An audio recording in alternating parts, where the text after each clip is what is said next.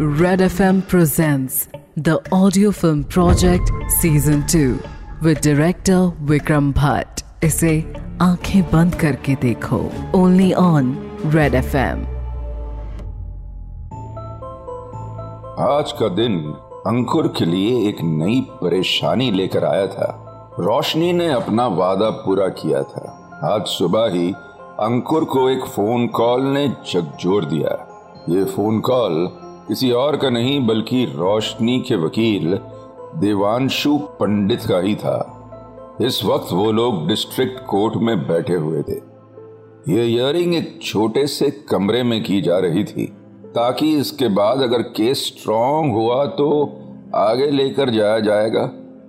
अंकुर का लॉयर शशि और हॉस्पिटल का एमडी दीपक भी इस वक्त यहाँ मौजूद थे, जो टेबल के एक तरफ़ बैठे थे। और दूसरी तरफ़ थी रोशनी और उसका लॉयर देवांशु, जिसके चेहरे पर एक अटल विश्वास के भाव थे जो डरा देने वाला था। टेबल के सामने बैठे जज ने कहा, please let start the case ये सुनकर देवांशु ने ऑपरेशन की फ़ाइल को सामने रखते हुए कहा, जज साहब, सारा मामला क्लियर है। यहाँ बैठे मिस्टर अंकुर सेठ, पेशे से एक डॉक्टर है, मगर अभी कुछ दिनों पहले इन्होंने सिर्फ़ अपने दिल की बात सुनकर एक ऐसा कदम उठाया जिसकी कीमत मेरी क्लाइंट मिस रोशनी को भुगतनी पड़ रही है, सर। इतना बोलकर देवांशु ने अब तक की सारी कहानी जज के सामने रख दी। सुनकर जज ने कहा, मिस्टर शशि, क्या आपके क्लाइंट पर लगे ये आरोप सही है? और आप इन पर क्या कहना चाहते हैं?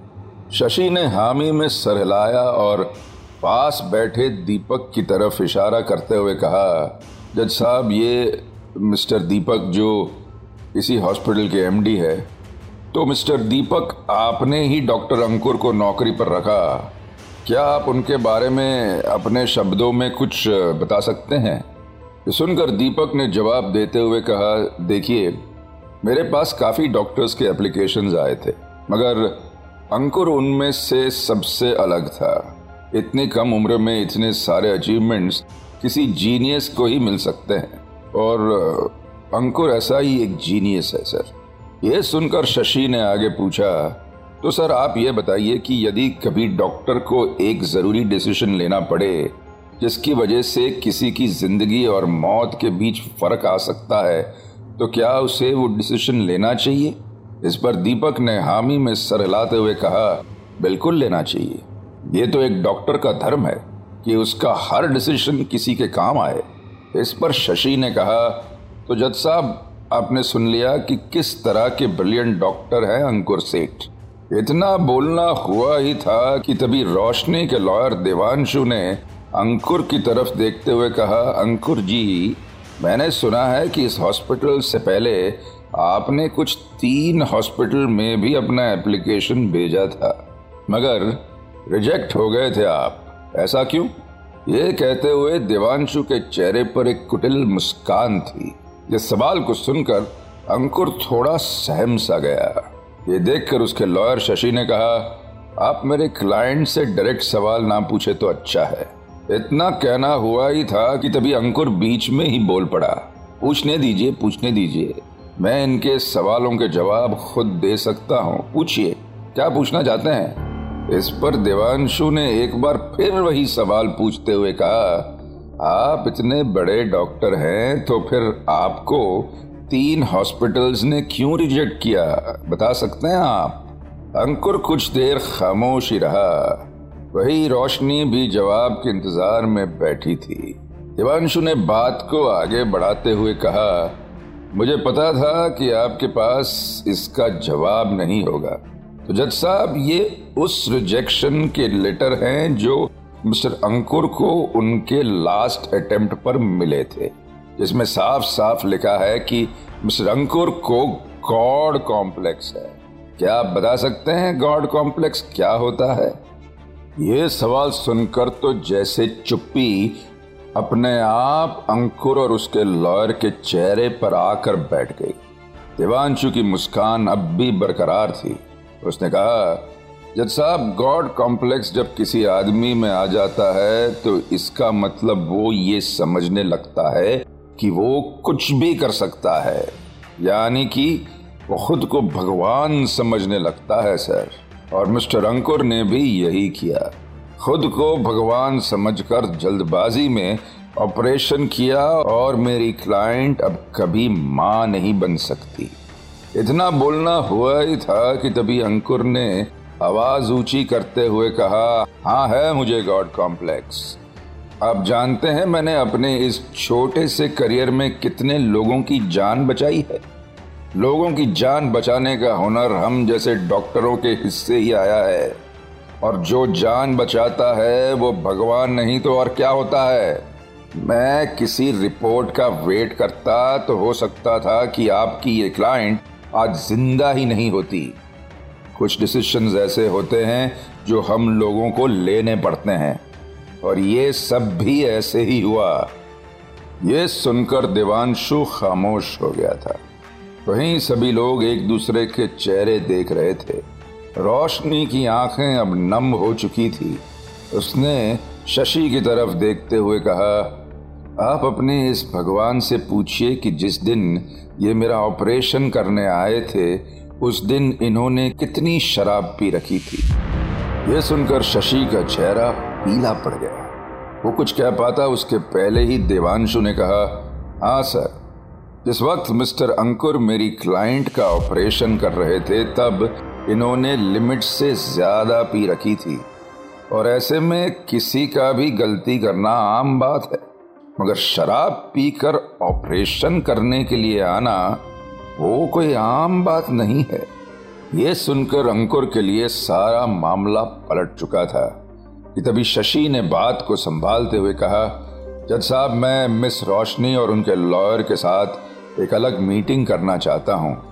इसके लिए एक दिन का वक्त दीजिए प्लीज़ उसके बाद हम ये केस आगे बढ़ा सकते हैं। यह सुनकर देवांशु ने एक नज़र रोशनी को देखा और कहा, ठीक है, जज साहब, हमें कोई एतराज़ नहीं। हम एक दिन बाद इस हियरिंग को आगे बढ़ा सकते हैं.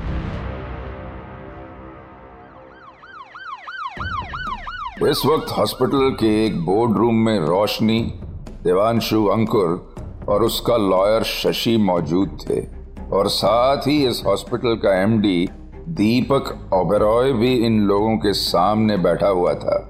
अब बात हॉस्पिटल की इज़्ज़त पर आ गई थी। देवांशु ने एमडी से कहा, देखिए सर, हमारा केस बहुत सॉलिड है। अगर अंकुर की गलती प्रूव हो गई तो ये हॉस्पिटल बंद भी हो सकता है। यह सुनकर दीपक की आँखों के सामने अंधेरा छा गया। उसने हड़बड़ाते हुए कहा, नहीं नहीं देखिए इस इलाके में वैसे ही लोगों के पास डॉक्टर्स की कमी है। अगर ये हॉस्पिटल भी बंद हो गया तो ये लोग कहाँ जाएँगे? क्या ये मामला कहीं रफा दफ़ा नहीं हो सकता? इस पर देवांशु ने हँसते हुए कहा, हो सकता है। देखिए, नुकसान मेरी क्लाइंट का हुआ है और दाव पर आपका हॉस्पिटल है। तो इसके बदले हरजाने के तौर पर आप इनको पैसे दे दीजिए और ये मामला अभी खत्म हो जाएगा। ये सुनकर दीपक ओबरॉय ने सहमे हुए आवाज़ में पूछा, पैसे? मगर कितने इस पर रोशनी ने तपाक से कहा, पच्चीस करोड़। ये सुनकर अंकुर का ध्यान टूट गया। इतनी बड़ी रकम? अंकुर ने हड़बड़ाते हुए कहा, देखो, मैं एक मामूली सा डॉक्टर हूँ। इतने सारे पैसे मेरे पास नहीं है। मैं चाहकर भी इतनी बड़ी रकम नहीं दे सकता। अब चाहो तो तुम केस को आगे बढ़ा सकते हो, मैं क्या करूँ? यह सुनकर देवांशु उठा और उसने कहा, ठीक है फिर, कल मिलते हैं अदालत में। यह सुनकर रोशनी भी अपनी जगह पर खड़ी हो गई। उन्हें इस तरह देखकर हॉस्पिटल के एमडी दीपक ने घबराते हुए कहा, अरे, आप लोग तो बुरा मान रहे हैं। मैं तो ये कहना चाह रहा था कि मामला हॉस्पिटल के सर पर है। आपके पैसे अंकुर नहीं बाबा, मैं दूँगा। मगर एक शर्त है। इसके बाद अंकुर हमारे इस हॉस्पिटल में काम नहीं करेगा। यह सुनकर एक तरफ़ देवांशु के चेहरे पर कुटिल मुस्कान आ गई थी, वहीं अंकुर का चेहरा उतर गया। मगर गलती और उसकी भरपाई करना ज़रूरी था। देवांशु ने रोशनी की तरफ़ से बोलते हुए कहा, ठीक है फिर। जैसे ही ये पैसे हमारे पास ट्रांसफ़र हो जाते हैं, हम केस वापस ले लेंगे। इतना बोलकर वो दोनों वहाँ से चले गए।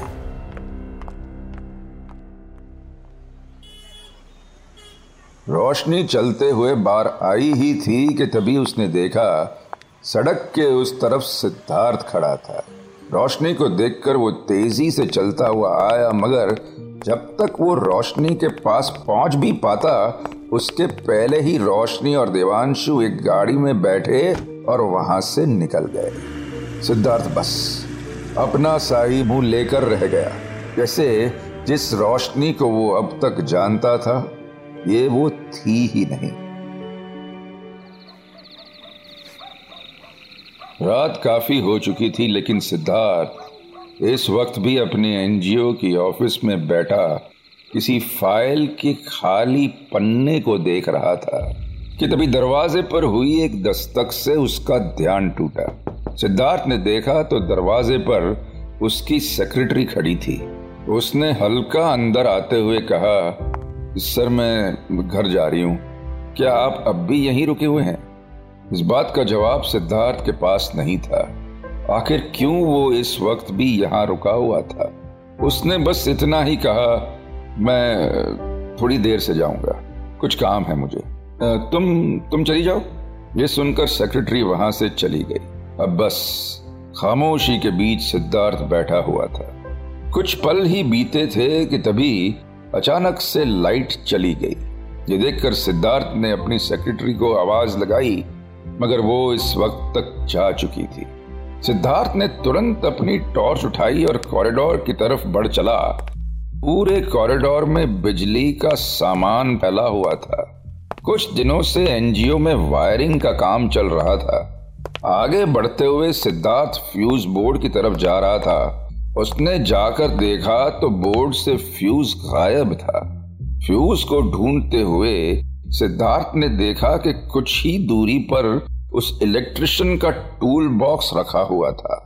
उसे लगा कि हो सकता है इलेक्ट्रिशियन के बॉक्स में कोई फ्यूज हो।